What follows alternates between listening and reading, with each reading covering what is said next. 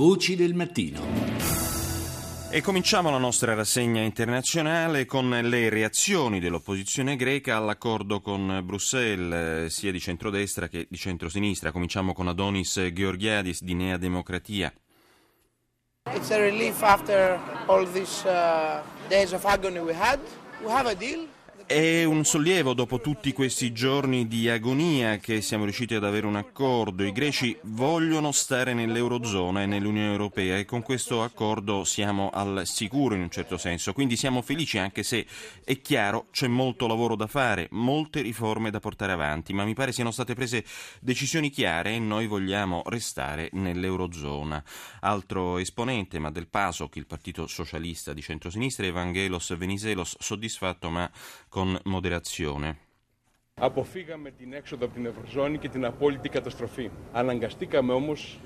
Abbiamo evitato lo strappo con l'uscita dall'euro e dunque la totale catastrofe, però siamo stati costretti ad accettare il terzo piano di salvataggio degli ultimi anni, il più duro, molto più duro dei precedenti. Siamo stati forzati ad accettare condizioni umilianti, rifiutate per anni in precedenza, ma giunti al punto in cui stavamo nelle ultime settimane non c'era altra scelta. Il, diciamo, il costo delle scelte fatte fatta negli ultimi sei mesi è altissimo, non si può neppure quantificare così Venizelos. La strada per il risanamento della Grecia è comunque ancora lunga, secondo il ministro degli esteri tedesco Frank-Walter Steinmeier.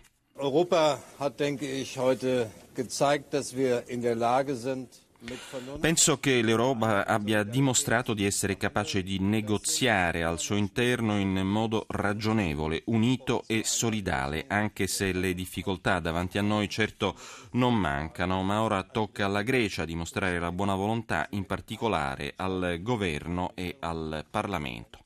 Torneremo poi a parlare di Grecia, ma eh, adesso occupiamoci eh, del nucleare iraniano, lo facciamo con eh, la corrispondente da New York Giovanna Botteri. Intanto buongiorno Giovanna. Per me, per me mm, è notte. Eh già, è vero, è le 24. Noi ti diamo il buongiorno comunque. O comunque, comunque il buongiorno a chi ci sente. Senti. Notte, insomma, anche per, per i negoziatori di, di Vienna ancora Esatto, questa intesa ancora slittata. Come mai? Che idea vi siete fatti negli Stati Uniti, soprattutto considerando il grandissimo impegno dimostrato dall'amministrazione Obama per raggiungere un'intesa? Vabbè che oggi alle 10.30 ora europea a Vienna dovrebbe esserci l'ultimo round.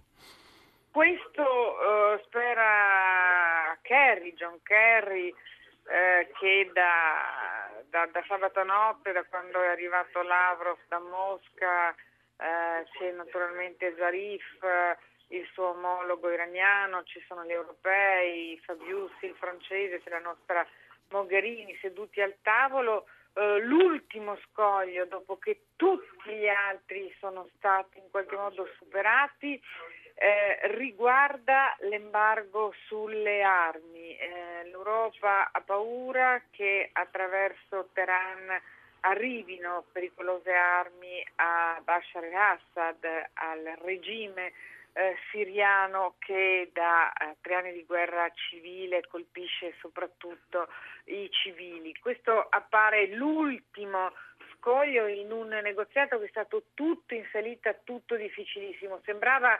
Sembrava l'accordo ad un passo, eh, Rouhani, addirittura il presidente iraniano aveva annunciato con un tweet ci siamo alla vittoria della eh, democrazia e eh, era stata prevista una, una photo opportunity, una foto di tutti quanti con conferenza stampa alle due di notte, ma è tutto saltato, anche se eh, i diplomatici continuano a dire che è veramente l'ultimo, l'ultimo ostacolo prima di questo accordo storico su cui la Casa Bianca punta molto e soprattutto per l'equilibrio in Medio Oriente.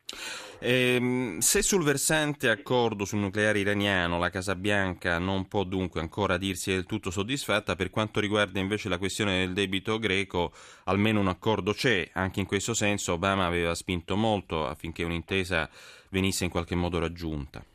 Obama ha spinto molto e eh, ha spinto parallelamente anche su Londra perché non lasci l'Europa, perché continui a lavorare il più possibile strettamente con l'Europa.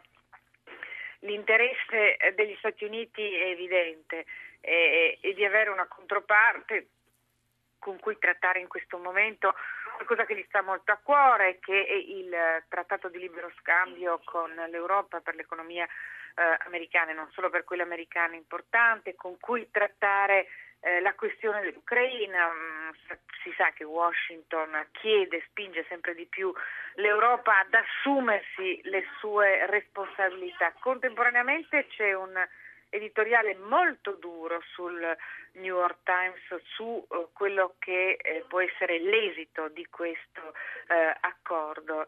Eh, il debito della Grecia è fortissimo, eh, evidentemente eh, questo accordo che è molto più duro di quello che poi Tsipras non ha voluto accettare lo renderà ancora più faticoso, i sacrifici eh, chiesti alla popolazione saranno durissimi e ci si chiede si riuscirà in questo modo a far uscire la Grecia dalla recessione, la risposta che molti economisti qui danno è no, ma è evidente che quello è uno scontro di fondo tra la ricetta americana che invece ha messo soldi in un paese colpito dalla recessione e la ricetta tedesca che invece pensa che sia il rigore a portare fuori dalla crisi. E ci sono comunque premi Nobel come Krugman, eh, Stiglitz, insomma estremamente critici per quanto riguarda appunto la ricetta dell'austerità.